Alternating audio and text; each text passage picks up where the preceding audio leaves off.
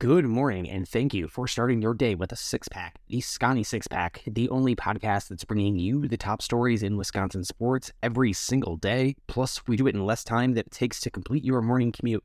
I'm your host, Kedrick Stumbris, and you can follow me on Twitter at Kedrick Stumbris and follow the podcast at 'Sconnie Six Pack to get the latest updates in Wisconsin sports. Yesterday was a fun day in Wisconsin sports.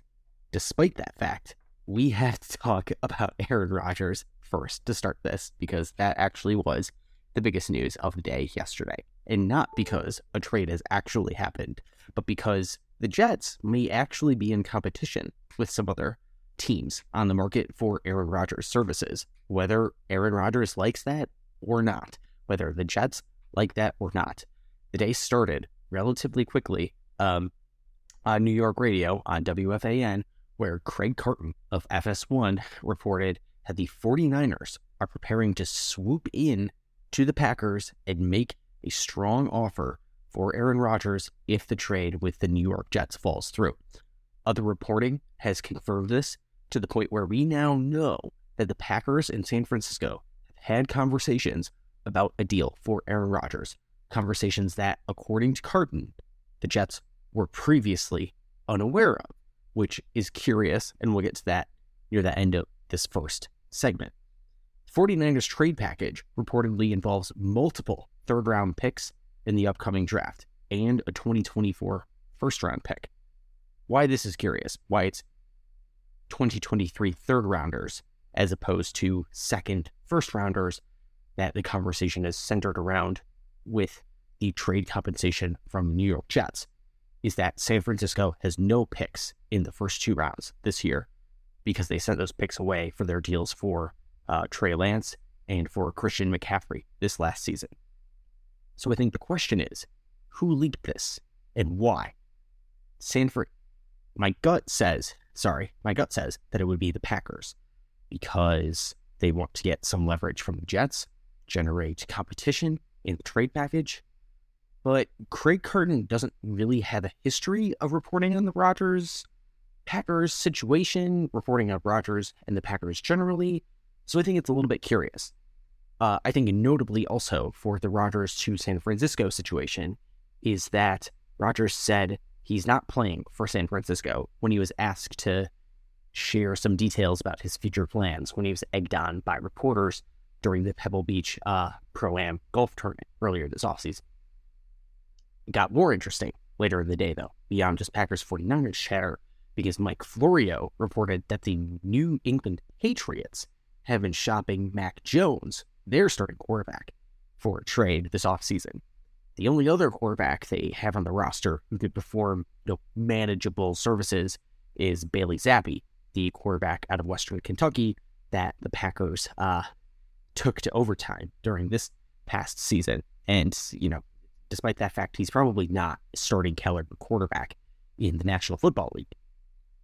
Following this uh, report that Mac Jones is on the trade block with the New England Patriots, Lamar Jackson rumors started swirling yesterday, even though you know there was some previous po- reporting that said New England wasn't targeting him. Uh, Robert Kraft did say uh, that you know Lamar would like to be a uh, New England Patriot a while back. Lamar kind of sent that rumor out there before. Um, you know, that was out there. Lamar to the Patriots. The Patriots shopping Mac Jones.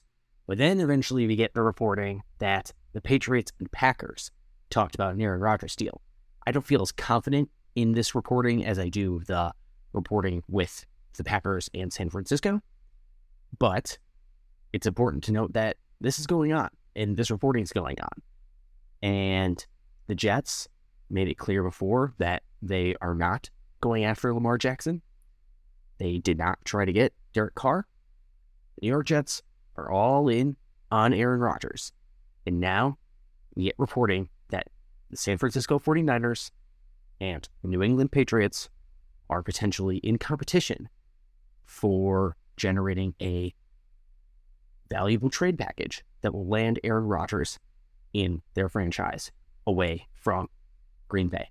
And so I think this tells us a lot about where we are in the who has leverage in the Aaron Rodgers, New York Jets trade saga right now, because the ongoing debate is who has the leverage in here. You know, is it Jets because the Packers need to offload the contract?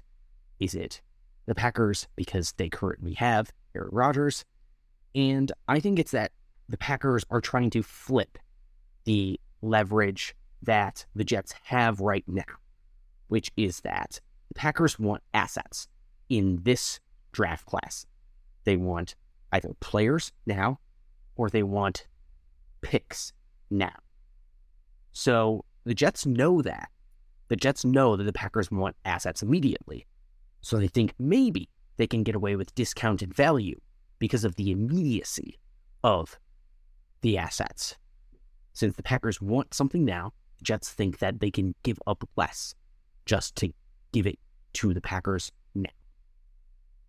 The Packers are trying to create more leverage before the upcoming N F L draft for this deal to get done quickly by saying that there are other teams around the league that are willing to give up high-valued assets for the twenty twenty-three N F L draft.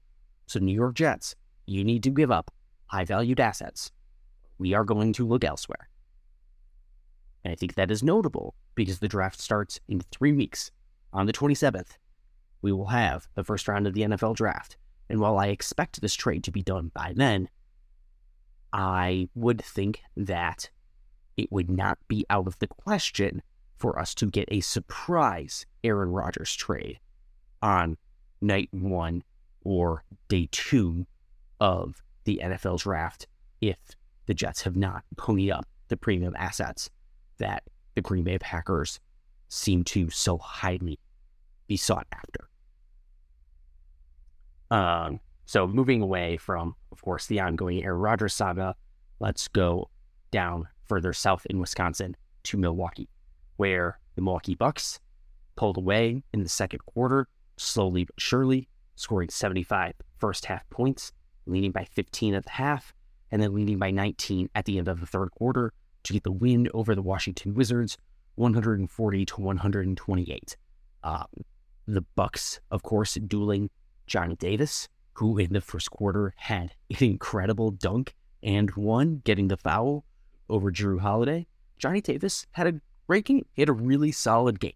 Uh, he had twenty points, five rebounds, four assists, added a pair of steals and a pair of blocks on the defensive end, and quite frankly had the best game of his N B A career so far. Uh, but wasn't enough to get the win. The Wizards are in full tank mode anyway, uh, so the Wizards just have a much depleted roster right now compared to uh, the Bucks, with who the Wizards have overall shut down for the year. Uh, but that being said, the Bucks on night one of a back-to-back, what do they get from their stars? They got a Giannis triple-double, a Giannis twenty-eight point, eleven rebound, ten assist triple-double, and two steals and a block on top of it. And we had Jrue Holiday, just one rebound shy of a triple-double, along with Giannis. His twenty-six points, ten assists, and just nine rebounds uh, powered the Bucks as Jrue Holiday continues, you know, his excellent season in which he was selected as an All-Star. Uh, Jay Crowder also had a fantastic game, probably his best game as a member of the Milwaukee Bucks so far. Uh, you know, we've probably talked quite a bit as Bucks fans about Jay Crowder before he got to Milwaukee, and that talk quieted a little bit once he finally got to Milwaukee, but he's had his best two games in a Bucks jersey in the Bucks' last two games, so that's been really nice to see. He recorded nineteen points last night, uh, as well as nine rebounds. He was plus sixteen, and he was four of five from the three-point line. Four of five, shooting eighty percent from three uh, in, in yesterday's game. Really great performance from Jay Crowder. Bobby Portis, the double-double machine, added nineteen points, including shooting five of nine from the three himself. Just phenomenal three-point shooting. Last night, he added twenty rebounds, nineteen points and twenty rebounds, as well as four assists. Bobby, double-double machine. I mean, almost going for twenty and twenty, which is, like, for college basketball fans, that's Oscar Oscar Tshiebwe stuff at Kentucky. That's just incredible. Uh, and then Brooke Lopez, he had twenty points of his own. He was four of seven from three. He had just one assist, but he had one steal and five blocks on the defensive end. really, really impressive stuff. Uh, frankly, the Bucks should be sweeping the Player of the Year awards. You know, Giannis should be the M V P. Uh, Brooke Lopez should absolutely be the Defensive Player of the Year. Bobby Portis, barring the injury he had around the midpoint of the season, should probably be the Sixth Man of the Year. But I think maybe the Bucks will get one of those awards, sadly. Uh, and I think part of that is because of the performance we saw last night out of Joel Embiid uh, and the Philadelphia seventy-sixers, although it happened to help the Bucks a little bit, because to clinch the number one seed in the East, the Bucks' magic number is down to one, with a win by the Bucks and a Boston Celtics loss to the seventy-sixers. Philadelphia beats Boston one hundred three to one hundred one, with Joel Embiid scoring fifty-two points. A lot of chatter last night that that fifty-two-point performance locks up the M V P award for Joel Embiid, to which I say, if only, if only somebody else in the M V P race had just beaten Joel Embiid, outperformed Joel Embiid, I don't know, maybe three days ago, you know, maybe that would be really impressive if somebody like, I don't know, Giannis Antetokounmpo on the Milwaukee Bucks just beat Joel Embiid three days ago, which, as I remind you, yeah, that actually happened. Uh, outperformed him. The the Embiid M V P story, and listen, I my, my dad went to the University of Kansas. I am a University of Kansas guy to an extent. And, of course, Joel Embiid being a Jayhawk, I have a little bit of a soft spot for him. But he's not even the best in his league at his own position. It's Jokic and, and Jokic and Giannis outperform Joel Embiid night in, night out in the N B A. And it stinks. In a different era that Joel Embiid is in, he probably wins some M V P awards that are well-deserved. He is, to me, the Drew Brees of the N B A right now, where if Drew Brees was playing maybe in a little bit of a different era, he probably would have won an M V P award. But Joel Embiid is going to get an M V P award because of N B A voter fatigue, and it's a little bit absurd. I went on this tirade a few days ago, so I'll stop there. But I think the other important thing to notice coming out of the Bucks game, and our third story for the day, is some Bucks injury news, which we had Pat Connaughton, who, according to coach Mike Budenholzer in pregame, was going to get significant minutes due to Grayson Allen's injury. Uh, but Pat Connaughton left in the first quarter of the game and did not return due to his own right ankle sprain, the same injury that Grayson Allen suffered that has him out for the time being. That's not a fun addition to the injury report for the Milwaukee Bucks, because now you have one of the guys who you'd want to take a good chunk of minutes in Grayson Allen's absence out of the lineup, out of the rotation. And that really stinks. Uh, Eric Name of The Athletic asked Coach Mike Budenholzer about Grayson Allen's injury before the game against the Wizards last night, and Bud's response said that they did an M R I, they were hopeful about the results of that, looking at those results, and largely due to the fact that there are roughly two weeks between now and the Bucks' round one playoff matchup, because you have the play-in tournament right after the regular season ends, Coach Bud says that the best case scenario, the best case scenario, is Grayson Allen being available for game one of the playoffs for the Milwaukee Bucks. In my experience listening to these comments by Coach Mike Budenholzer, he tends to give the most optimistic scenario, and it doesn't usually end up happening. I remember this a lot this season with Chris Middleton's injuries.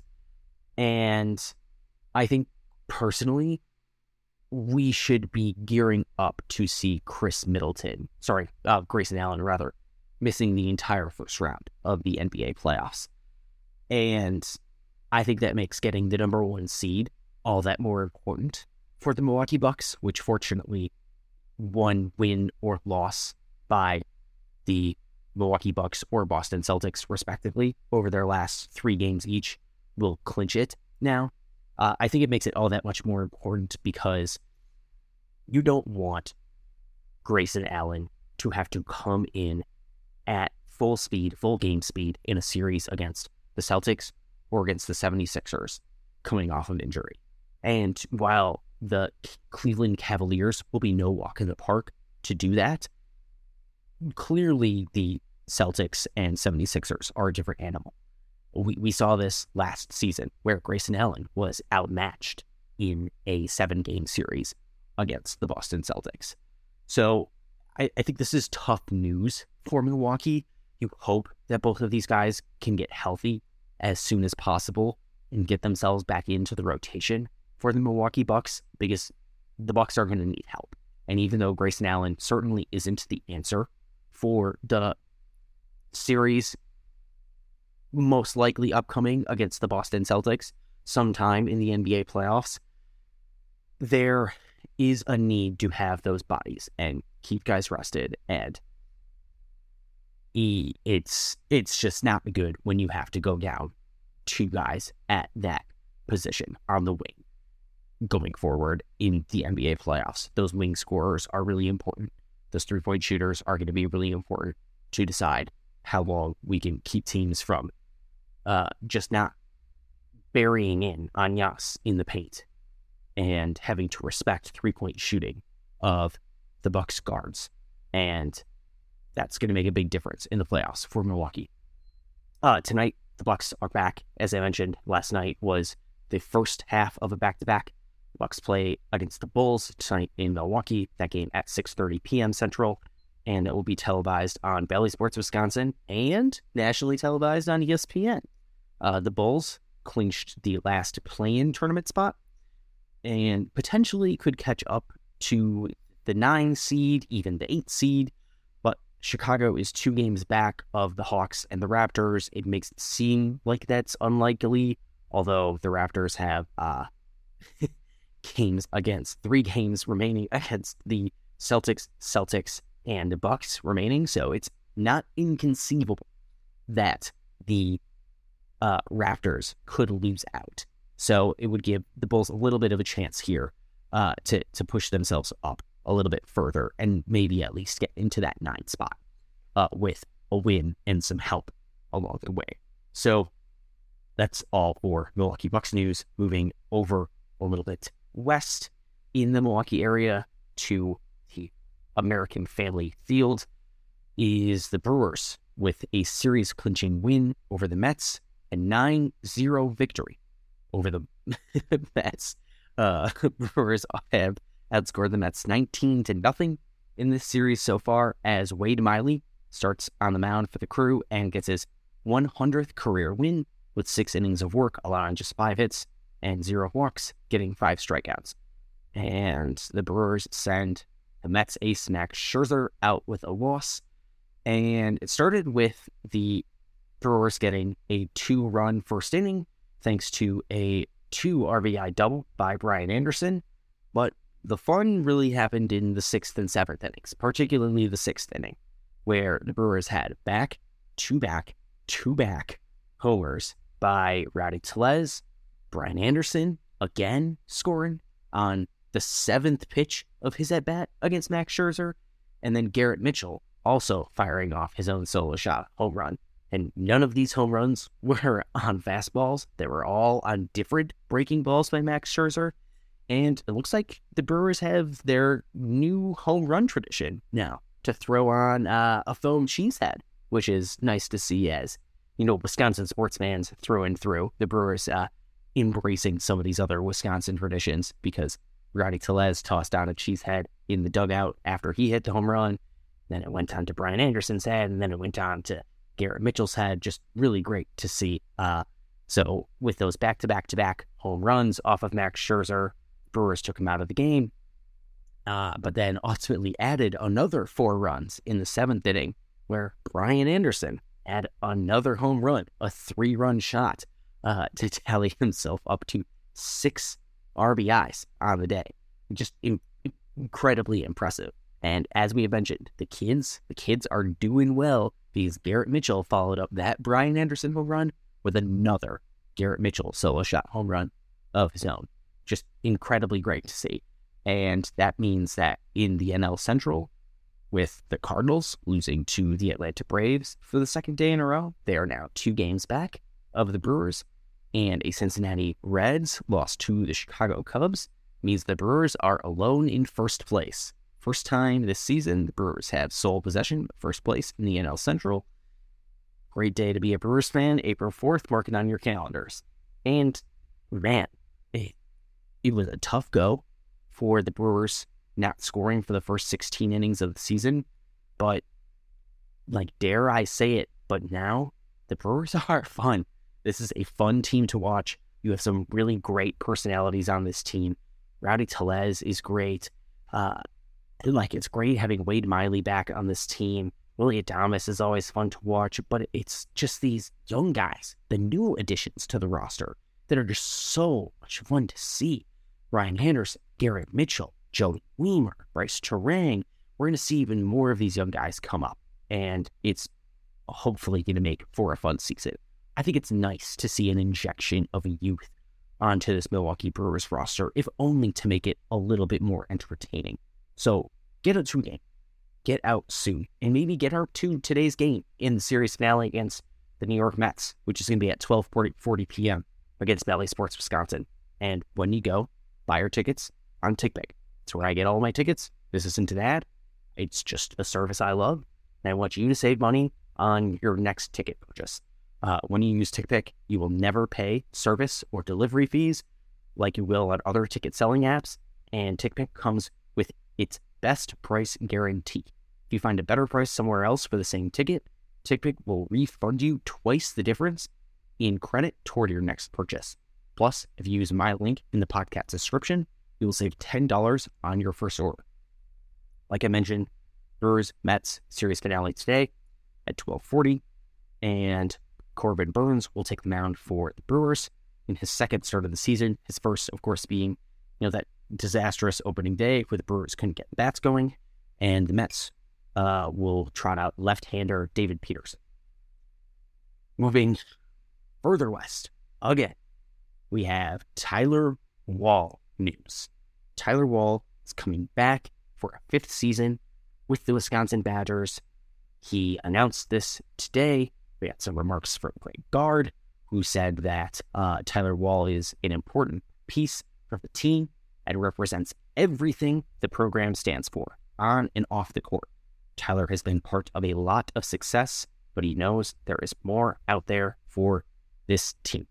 Uh, Tyler Wahl commented a little bit, saying after the N I T run that those games kind of made him believe that he really should come back. And that's why I think the N I T was an important run, although it ended in disastrous fashion, of course, for the Brewers. It was good, or for the Brewers, for the uh, Badgers, rather. It was good to see uh, U W get out and win some games and be reminded that they can go out and win those games when they stick together, and uh, maybe when they get a little more talent on this roster next season, with, fingers crossed, Noah Reynolds coming into the program. Then you have, you know, the Gus Bus coming in uh, with uh, on, on the freshman side of it, the high school recruiting side of it. So it, it should be good to see all that. But Tyler Wahl coming back is great to see.